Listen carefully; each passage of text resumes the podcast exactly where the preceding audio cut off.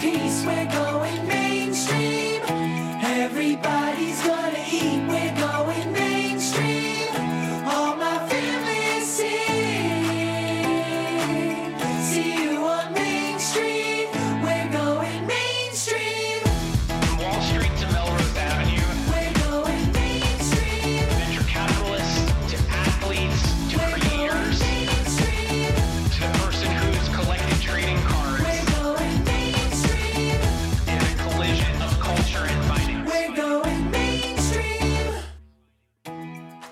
Welcome back to the Alt Goes Mainstream podcast. Today, we bring on one of the world's largest pre seed investors to cover what the state of early stage investing looks like. We welcome Maelle Gavet, the CEO of Techstars, a leading accelerator in global investment business into early stage startups. Maelle has taken a background where she's been a CEO, COO, and operator at the likes of Priceline and Compass to run Techstars as they continue to transform their business. Techstars has invested in over 3,700 early stage startups that have collectively achieved over 98 billion in all-time accelerator portfolio market capitalization. With a global reach and early stage perspective across ecosystems and sectors, Maelle was in a great position to share views on what makes a great founder, why, despite even more seed funds than ever, there's been an increase in applications to Techstars by over 2.5 times, why Techstars can be seen as the ultimate fund of funds, and why an actively managed index of early stage innovation can make sense for many investment allocators. Thanks, Maelle, for coming on the Alt Goes Mainstream podcast to share your wisdom and perspectives on early stage investing.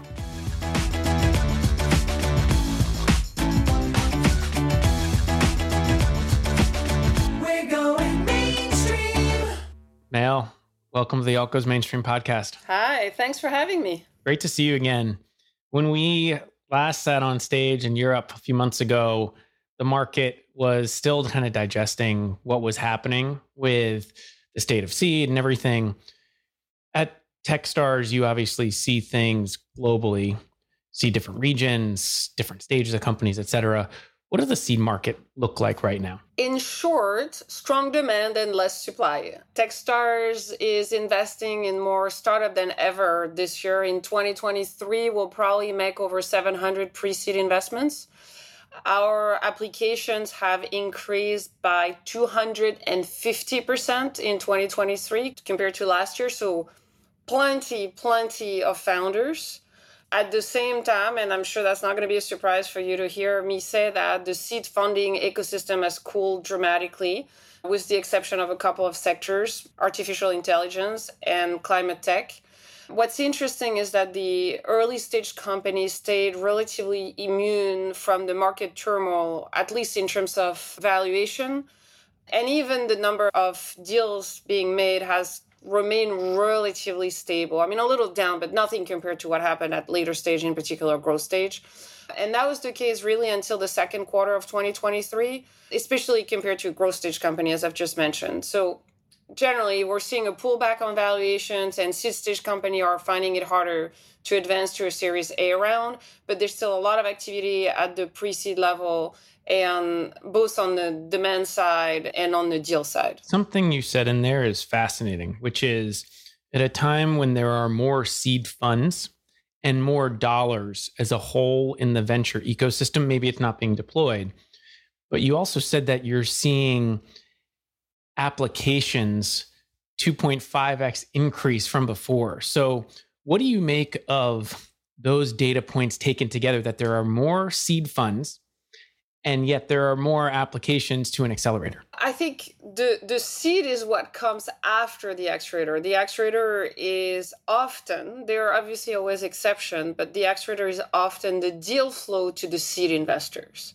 We work with a lot of founders who, at least at the moment when they come to us, they are not VC backable. It doesn't mean that they're not VC backable at all.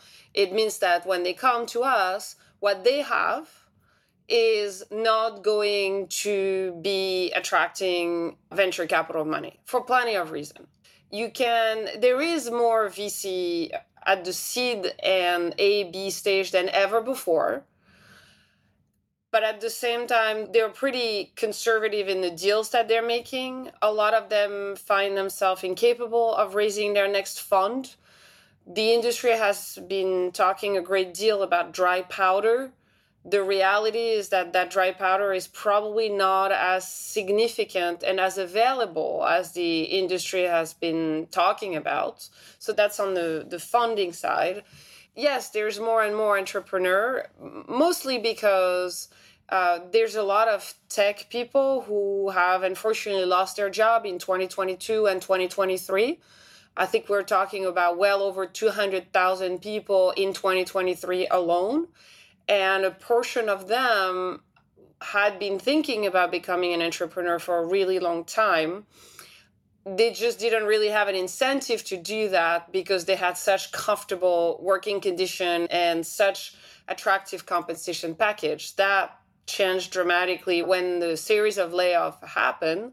So now you're seeing a new generation of entrepreneur coming with a in-depth knowledge of the tech industry, great experience, ideas that they've been sitting on for years, and also a wave of innovation, whether it's artificial intelligence or blockchain or nanotechnology. You combine all of that together and you find yourself in a really interesting moment for pre seed.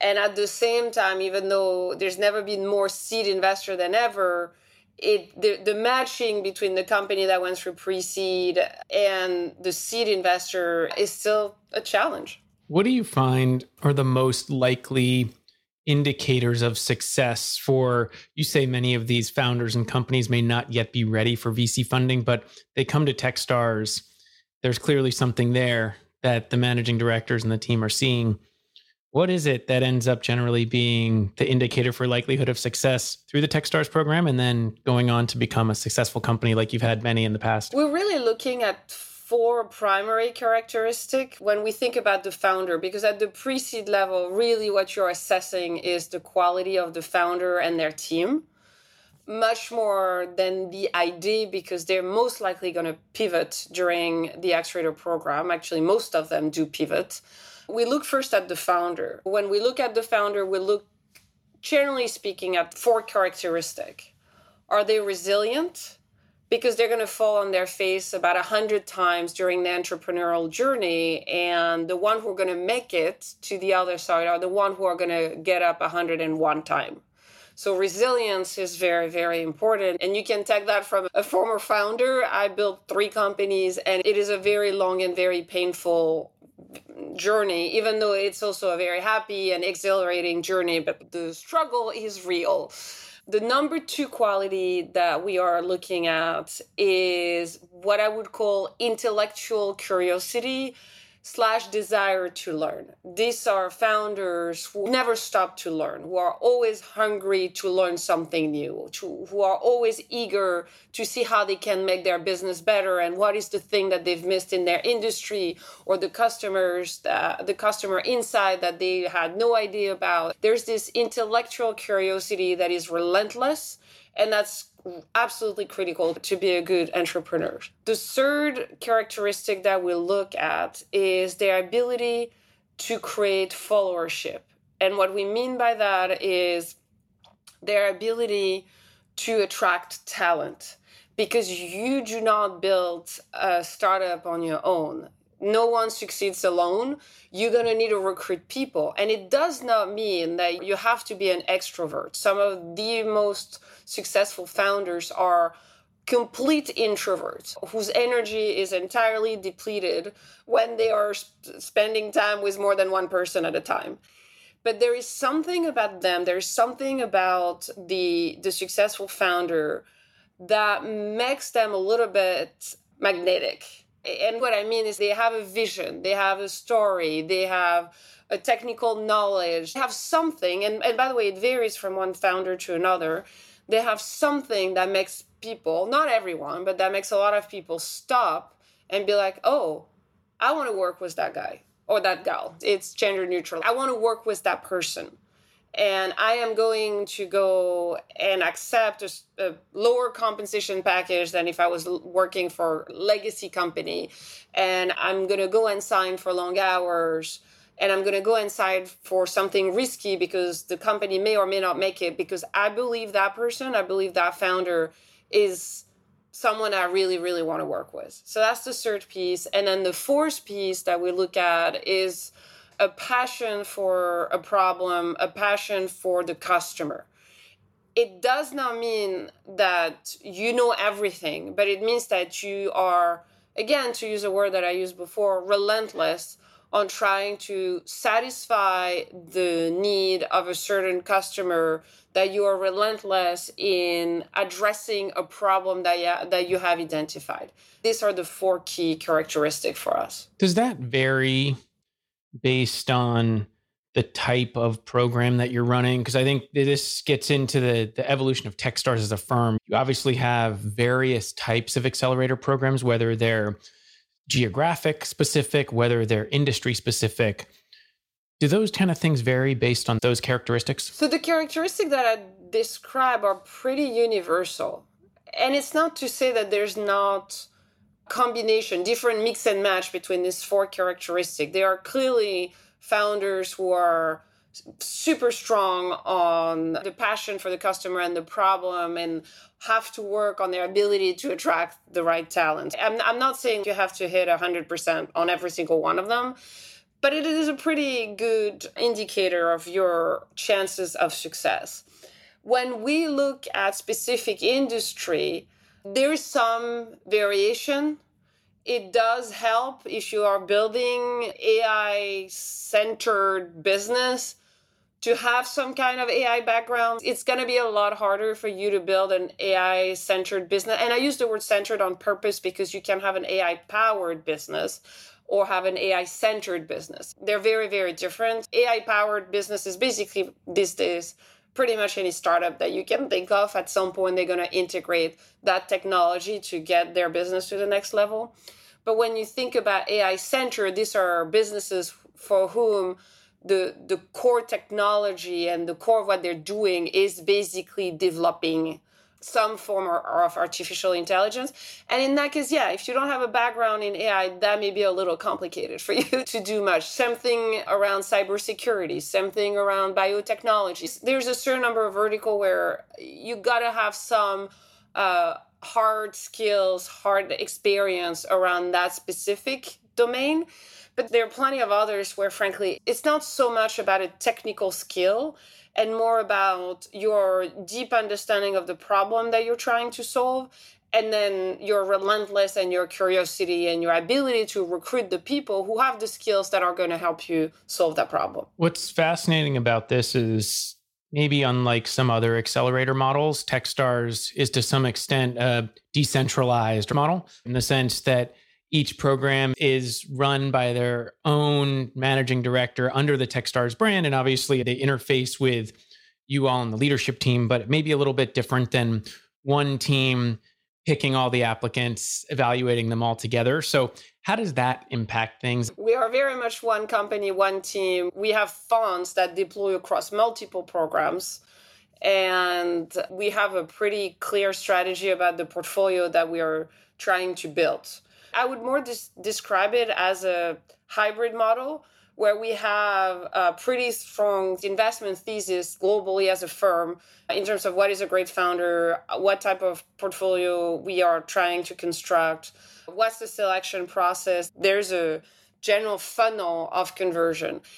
And at the same time, you're absolutely right, we do have people on the ground. That's a key differentiator of Techstars. We have very small classes. If you join Techstars, when we invest in you, you're going to join a class that's going to have between 10 and 15 other companies. It's going to be on the ground.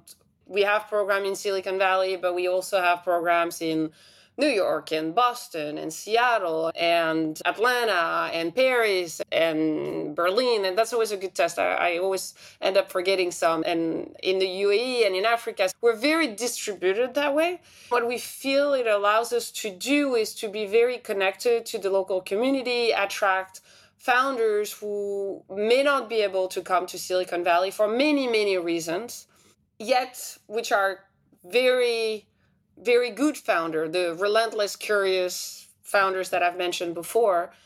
And our managing directors, the team on the ground, are basically providing that extra point of contact where we can talk to the founder, explain to them the value proposition of Techstars, and really be with them on the ground working with them in their own ecosystem. So it's really, really a hybrid model. That's fascinating when you think about how to construct a business model. And that's what I want to dive into a little bit more is Techstars as a business. You're this multi-pronged accelerator and also an investment fund. Walk us through that evolution. Our purpose at, at Techstars has always been to democratize access to capital for tech entrepreneurs and startups. When the, the three co founders built Techstars, that was at the core of what they wanted to do. However, our business was not originally purpose built or structured for scale. Instead, it was really built to grow organically to support local entrepreneurial ecosystem. Uh, Techstar, one of the one of Techstar's co-founder Brad Feld, basically created the playbook for creating startup ecosystem in your community. There's a book that I strongly recommend that he wrote that basically described to you what you should be doing if in a specific region, specific city, you want to build uh, a startup community. That's really how it started. What happened over time is that to fulfill our purpose, aka democratize access to capital for tech entrepreneurs and startup, we have step by step set out to invest in an unprecedented number of startups per year. We have worked on enabling more capital to flow to entrepreneurs around the world. And we acknowledge and own the fact that we are now the largest early stage investor in the world. That's what we are focusing on for both the entrepreneurs that we back, but also the LPs uh, that give us money, that invest money in our fund, with this idea that we are delivering the best compounding returns uh, to them. This is, this is the Techstars North Star. Fundamentally, we are an investment company. Everything we do is deliberately and purposefully uh, focused on delivering great returns because we believe that this is the best way to make both LPs but also founders happy because founders are going to spend 10 years of their life building that business and they deserve to have generational wealth created. So we're here to deliver great return to everybody involved and make sure that there is more capital flowing through the entire globe. Accelerators are just a way to get there.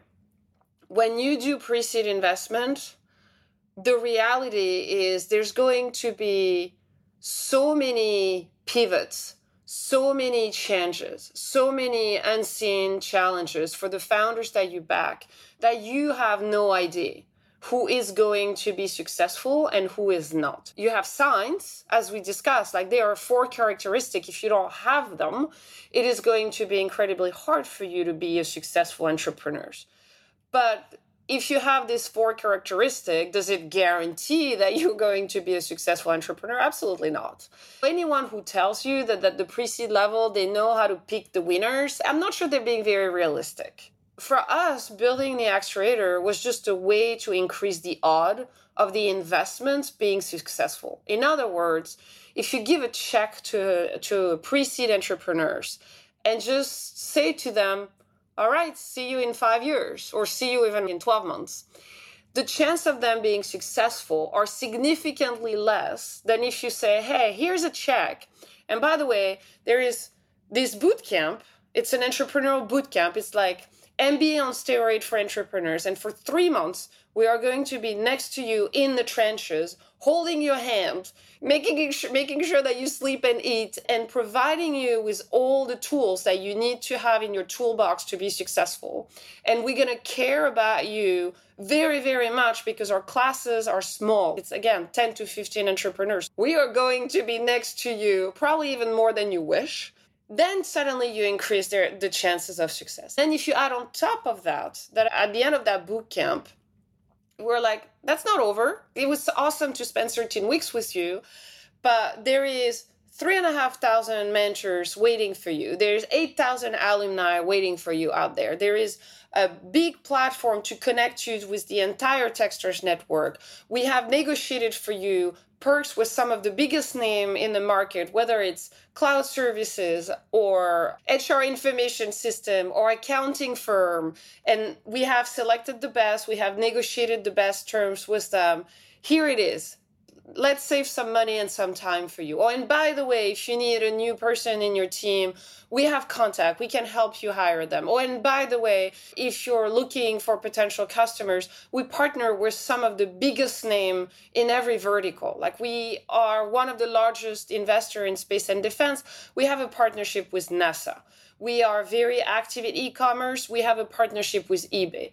We've done a lot of investment in um, autonomous vehicle uh, we have a partnership with Audi, etc., etc. I can give you names over and over again. It's a very long way to say when we are an investor, we looked at the accelerator as a way to increase your chances of success as an entrepreneur beyond just the check that we're giving you.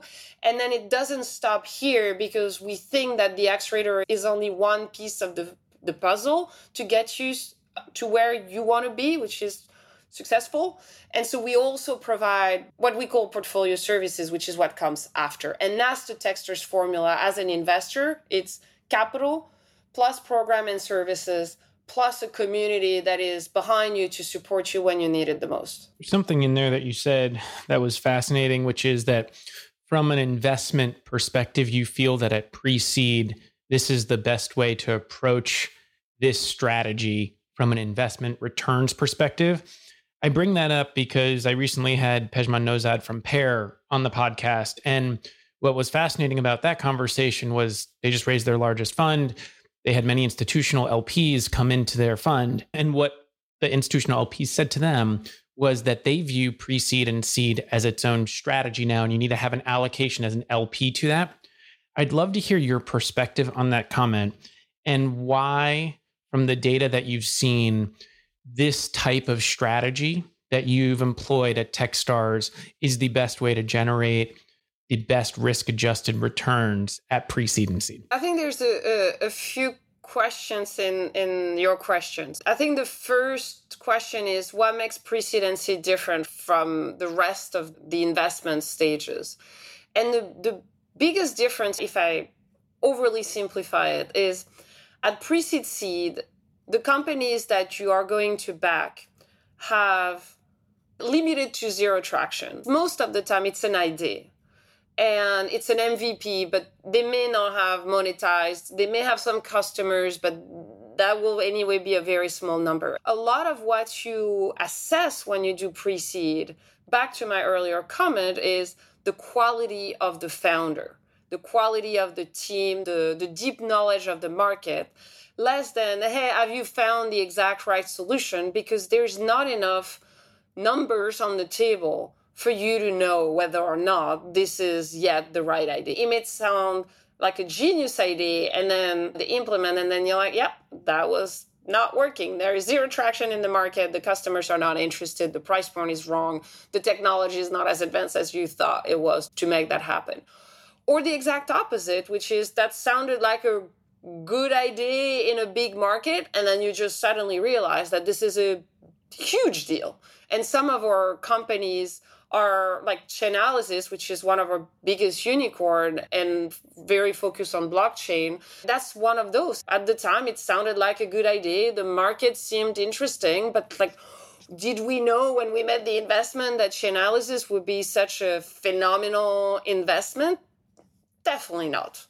And so for us, going back to your very first question, when we think about pre seed, it's really different from later stage because you cannot look at a business plan, you cannot look at an Excel spreadsheet, run your formula, and be like, yeah, that makes sense. It's just not possible. So that to me is what distinguish pre-seed and to some extent seed from series A, B, and why when I see VC firm going multi-stage, the first question that I ask is Are you going multi stage with different people or are you going multi stage with the same people? And are you going multi stage with different investment model or are you going multi stage with the exact investment model? If, and if the answer is, it's basically the same people and it's basically the same model of giving them a check and potentially sitting at their board i'm like yeah you're most likely not going to be successful because you need a radically different type of support when you are backing a, pre-seed entrepreneurs versus a series A or a series B entrepreneur. Why do you think pre-seed investing the way that you're doing it, having as many shots on goal, is the right way to produce the best risk adjusted returns at this stage? Generally speaking, what we're trying to do is create an actively managed index of early stage innovation. We are scouring the world to find the best entrepreneurs and we invest in them and support them through a very people heavy model. We have 320 employees at Techstars, and that's because we're very hands on and we are spending a lot of time in person with the founders that we invest in. We do that understanding that there's a very, very high uncertainty around whether or not the founder is going to be successful. And just to be clear, when they go through a program, their chances of success increase dramatically. Like a Techstars portfolio company is uh, more likely to raise money within three years than any other accelerator or pre-seed investor in the world. We have 75% on average of our portfolio companies that are going to raise within three years. Again, better than anyone else.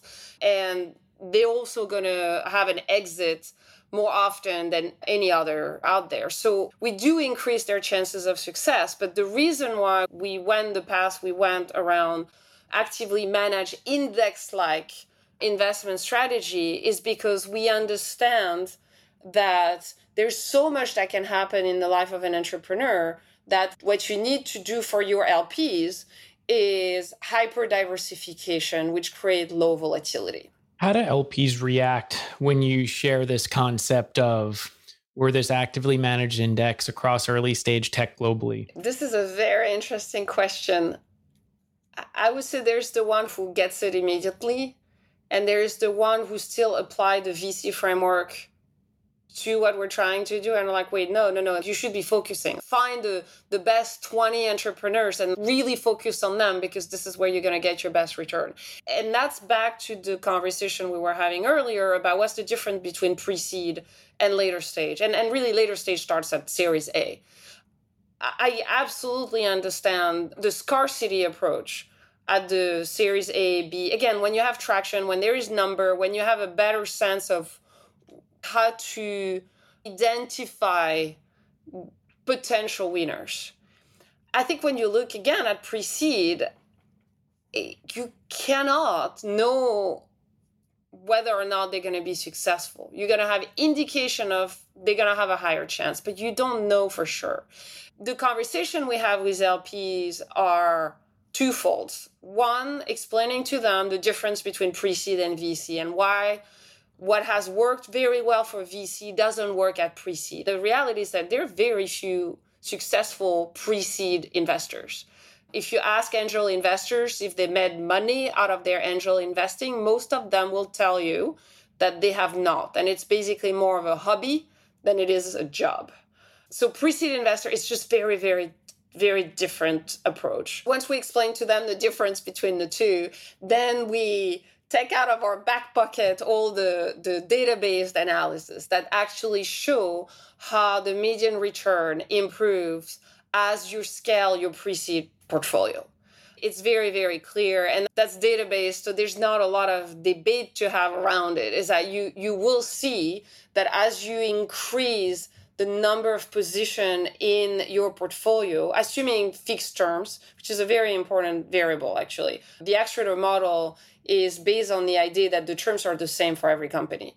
Assuming standard terms for every company, you will see the median return will increase and the volatility will decrease the more you expand the number of positions. So that's the the two conversations we have with LP generally and some of them as I say get it and others do not. I think that brings up an interesting point though which is where my mind goes with this is one many LPs, particularly as like the name of this podcast suggests, alts going mainstream, a lot of investors can't necessarily access the top five or 10 venture funds. And many of those funds are generating and in many environments the lion's share of returns, but those funds are hard to access for a number of reasons. Either they don't need LPs, the minimums are too high, et cetera.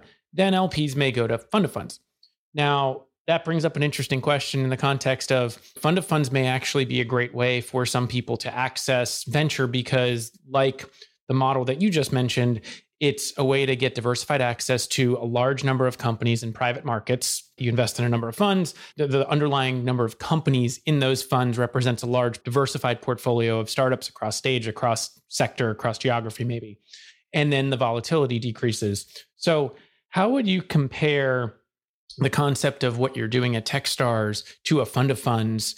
And do LPs think of it like that? I love the question. Um, and the reason why I love the question is because we have often talked to our LP about Techstars as the ultimate fund of fund.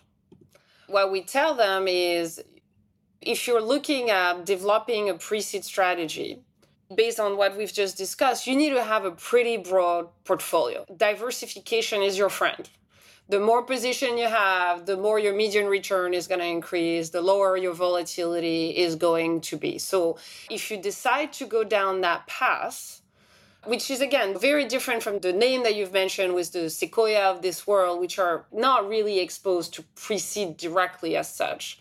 If you decide to go down that road, I think uh, you should try to have multiple GPs. You should invest in multiple pre seed investors. Then there is the question of at pre-seed, the average check is very small. It, for you to be able to deploy significant money at pre-seed, you're going to have to back a very large number of pre-seed investors. What you find is that for the capital allocators who decide to have an allocation really early stage, they end up having several GP and they have to manage them. They have to do the due diligence with them. They have to manage the relationship. They have to look at the way the returns c- come back, etc. It's pretty heavy to do especially when you have to do it, as I say, across not five, not 10, but 15, 20 different GP, and you have to arbitrage between different sectors and regions.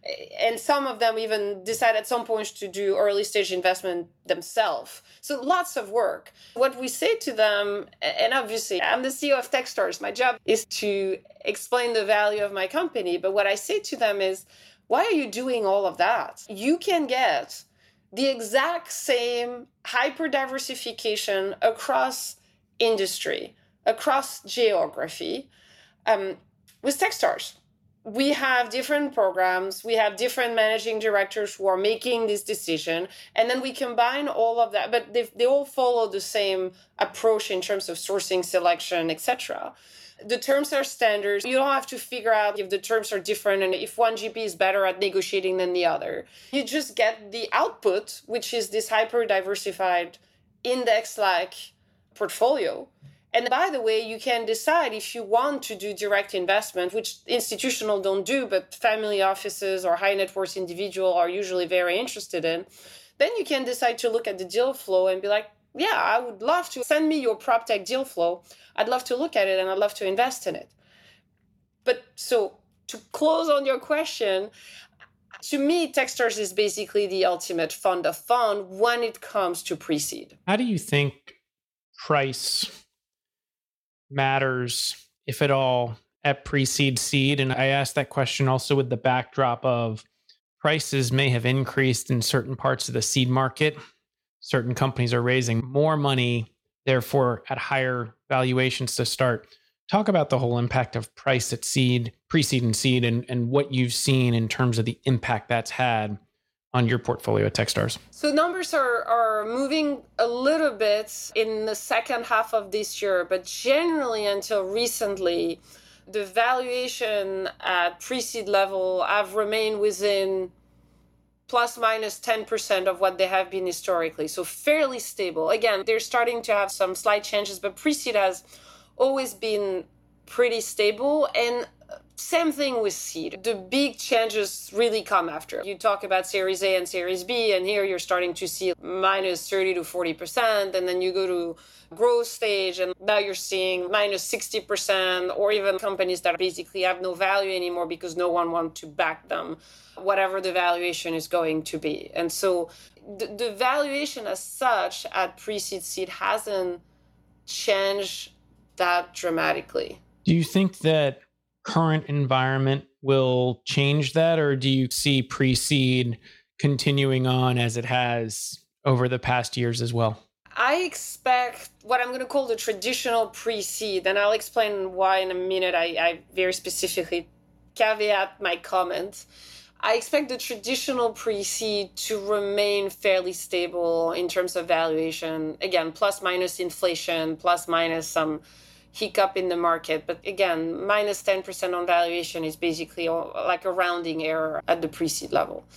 The reason why I say traditional at the beginning is because we're not seeing that anymore. But 18 months ago, we would see later stage investor entering the pre-seed market with the valuation of a seed round or even sometime of an A round. So the company in itself will still fit the definition of a pre-seed company. Two to 10 people, an MVP, not really any monetization yet or very little, really, really early stage. And yet you would see later stage investor coming in and offering valuation that were completely out of whack with what a pre-seed company could should command. And by the way, there's still pockets of that in some area, like AI being the main culprit right now, where you see companies which are very clearly pre-seed companies commanding valuation, which may or may not be justified in the long term, but in the short term are very, very hard to explain. So that's what I mean. But what happened with the market to a large extent freezing and venture capitalists becoming more risk adverse and their LP actually holding them much more accountable in terms of due diligence and risk profile of the investment and everything is that a lot of that behavior has disappeared and pre-seed has come back to being really pre-seed rather than having strangers coming from the outside and be like, yeah, let me value you at a series A level. I think that's a really important piece around pre seed is that things don't necessarily get too expensive because otherwise, when things have been priced into a certain valuation, it almost becomes forced that you need a bigger outcome in order for success to happen. And that becomes very hard. And I think there's some other nuances there that are pretty interesting and important in that regard. I want to ask that in the context of the globalization of early stage company building and investing because Techstars has locations all over the world in different ecosystems. I think one thing that we see in various ecosystems is that as tech starts to take hold in some of these ecosystems, you start to get these networks of people who've been at successful startups and then spin out they were early employees at a, at a top company in Europe, say it was Klarna or Spotify or or TransferWise, whatever it may be, and they then start their own companies. Now, how do you think something like that has impacted the quality of talent that you're starting to see in these startup hubs that are emerging? Could be in the US too, but also globally as you think about the quality of talent coming to Techstars where are those prospective founders or founders coming to an accelerator or because they worked at what was a branded startup are they going and raising larger rounds at higher valuations. The, the quality of tech talent the quality of entrepreneur as well as the quantity has increased globally. If anything because it is much more common now to know what being an entrepreneur means and to have received some modicum of exposure to entrepreneurship and potentially even to be connected to a few entrepreneurs etc in general there's a much more experience much more educated to what being an entrepreneur is talent based than there was before. The ecosystem are also much more robust. There's more connective tissue. It, it used to be really that silicon valley was the heart. The heart, the mind, the soul, the liver, like everything for tech. Eh, it's still, just to be clear, it's still a very important hub and it still commands a premium on valuation compared to any other hub, any other tech ecosystem around the world. But it's not anymore the absolute center of tech. In the US, if you look at New York, New York is vibrant, the valuation gap with Silicon Valley, while still existing, has gotten smaller. There is more local investors, more VC, more mentors, more founders, more alumni, more second time founders, more everything. And I'm just taking the example of New York because I'm based in New York.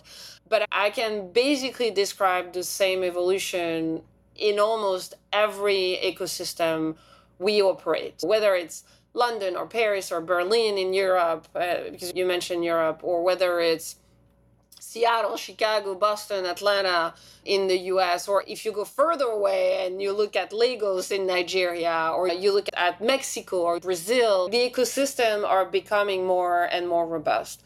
Specifically in Europe, things have been changing quite dramatically. As a French person, I, I, may be biased, but I've been so excited by what I've seen. When I was an entrepreneur, when I was 16, I built my first company, and I was 21 when I built the second one. Like, no one around me wanted to be an entrepreneur. A lot of people around me wanted to be civil servant. They wanted to go and work for the government. That was the secured path. That was the prestigious one. And when I built these businesses, people, to a large extent in my environment, were looking at me like I was crazy fast forward 20 years later, I, I, go to Paris and I talk to young people. God, that makes me feel old. I talk to young people, and almost every one of them wants to be an entrepreneur and they have ideas. And you look at what the government has done to support innovation. It's called French Tech. They created a whole program and, and they have funding associated with it. I think it's pretty remarkable. I'm not saying this is the solution to everything and then that's it, the gap is closed with Silicon Valley, but I've seen that happening across Europe where government corporation have been supporting more and more the European tech scenes we have a partner uh, called ABN AMRO in Amsterdam. They are investing heavily in startups because they understand that this is critically important to their own business growth, their ability to innovate. And they're just one name among many. I'm seeing that Europe becoming a major innovation hub for a lot of things, starting from health tech and climate change to the future of mobility and fintech. To me, it's both a good news and a bad news. I think the, the good and bad news is that we went from a hyper centralized uh, tech system that was really only coming out from Silicon Valley to a world which has multiple hubs all around the world. The good news is having innovation everywhere in the world and having diversity in terms of source of innovation is amazing. We are going to get faster to all this innovation because we have multiple hubs. The less good thing is that it creates more fragmentation. There is an increasing conversation about the return of the Cold War, including in tech with an internet that is completely fragmented. So it's not all perfect, but I think all in all, having multiple hubs of innovation around the world is an amazing news, and we should all be celebrating it very heavily, including the people in Silicon Valley. I think one thing there that's also really interesting when you think about multiple innovation hubs, different ideas bubbling up. When pre seed and seed are priced into perfection, and what I'm talking about there, to put numbers to it, is when you're seeing seed rounds that are 20, 30 million pre money, post money, it becomes very hard to have an outcome. There's very little margin for error to become a billion dollar business. And that's the only way there's success. Generally, pre seed works when it's non consensus and right. What do you think in today's world is non consensus and right at pre seed? Because I think people think AI is going to be big, and maybe it will be. But if it's priced to perfection, thirty million dollar pre monies for pre seed seed, you have to have a billion dollar outcome for that to be successful. Whereas pre seed investors can do very well if they're investing at sub ten million dollar pre monies. The tech investment world operates through FOMO. At one point, everybody was super excited about crypto, and then, oops, we were not excited about crypto anymore. And then everybody got excited about health tech, and oops, we're not excited anymore about health tech. Actually, I shouldn't say we because Techstars actually sit outside of that. And it's always very fascinating to us because of the index like approach that I mentioned before. We really look at every vertical and we try to provide a balanced portfolio and we try to edge our bets across different verticals. Uh, but it's been fascinating to us as we're sending the deal flow to the VC industry to see the appetite changing and sometimes changing quite rapidly. So, to answer more directly your question, I think you had asked me that question about a year ago. I would have told you what was widely underinvested and not well priced was everything related to space, defense, military, cybersecurity. The war in Ukraine changed that. People started realizing that there is one, a need for innovation, and two, some pretty darn good entrepreneurs in that area, and three, some pretty substantial government contracts and non governmental contracts uh, that meant big market, big money. So 12 months ago, that would have been my answer. 18 months ago, everybody was looking at crypto blockchain. I would tell you today that I think blockchain continues to be a very, very interesting technology for the future of the internet that is at the core of identification in the future. I think it's out of fashion right now. And there are some amazing companies that are being built on the basis of a blockchain technology and they're not valued where they should be valued in my opinion when you look at their series a round. It is very difficult right now if you're a blockchain based company to go and raise money. That should be course corrected at some point. Oh here's an interesting one. Food tech and agrotech. All of this area we've been investing in them for well over a decade sometimes more. If you talked about food tech and agrotech four years ago people would look at you with big eyes like, what are you talking about? You would mostly end up with a conversation around supply chain and how making sure that you don't waste food is great, this type of stuff. Then COVID happened and the war in Ukraine happened, and supply chain got heavily disturbed. And suddenly the West, because I'm really talking about the Western world who had not experienced a lack of food or a disruption in the food supply since World War II. My, my grandparents knew what food shortage was. My parents didn't, and I certainly had no idea what that was. Suddenly, that started happening. And the West started realizing that maybe, just maybe, food security wasn't as secure as they thought it was. We kept pushing our deal flow of food tech and agrotech to venture, and suddenly venture capitalists were a lot more interested. And then I don't know, their their interest probably changed. They moved to something else. And then it becomes less sexy, less interesting because I guess we all got food back on our table and the supermarkets eh, were full again. And so then they lost interest. But that's interesting to me because I think agrotech and food tech remains an incredibly important pool of needed innovation. I think there's great entrepreneur. There is a massive market all around the globe. It touches every single human being on the planet. And so I think this is a vertical, this is an industry right now that doesn't get the attention and the valuation that it deserves. Is Techstars a leading indicator for what might be non consensus and possibly right in the future? If you have access to our data, yes.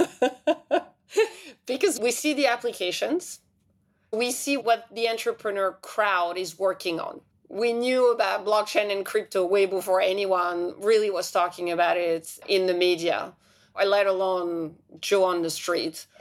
We see a lot of what's coming way before the vast majority of people, including venture capitalists, because we're so much early stage.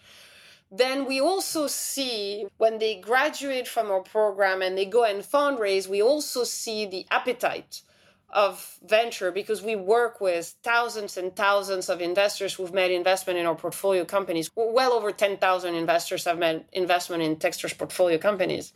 So we see what is the deal flow that get them really excited versus the one that isn't, we absolutely see the trends, but that's all internal data. So, yes, if you're an LP in Techstars, you actually do have a pretty good idea about what's going on in the market. I think that's a fascinating segue into a question I, I like to ask every guest on Alt Goes Mainstream, which is what is your most interesting or favorite alternative investment? Ooh, besides the one I'm invested in? Could be the ones you're invested in. The Techstars is for me the ultimate alternative investment. And obviously, that's where I focus I'm I'm gonna take your question of what would you invest in, and I mean money and time besides Techstars. I don't know if that was the question you, you were asking, but that's the question I'm going to answer. I think that, that the, the best return or, on investment come from the time you spend with the people around you. And it can be your family, it can be your friend, it can be entrepreneurs, it, it can be anything or anyone. But I think the best return you get, whether it's happiness, health, success, whatever you define success like, they come from investing more time and more money in the people around you. So that would be my investment in alternative assets. People. That's a great way to to wrap this podcast up because I think that encapsulates what Techstars is, which is helping people build businesses. And to do that, you need to back people. You have to have a network of people globally, both those who are building Techstars at the managing director level and those who support Techstars beyond the venture funds, the angels, the, the mentors, et cetera. And that's what helps build a company. So I think that's a fascinating way to wrap up this podcast. So thanks, Maelle, for ha- coming on to Alt Goes Mainstream. Thank you so much for inviting me. Absolutely. It was a pleasure. Thanks for listening to this episode of Alt Goes Mainstream. I hope you enjoyed it. You can find more episodes of the podcast at any of your favorite podcast sites, and you can read more about alts at my Substack, altgoesmainstream.substack.com, and follow me on Twitter at, at Michael Sidgmore and at GoesAlt. Thanks a lot and have a great day. We're going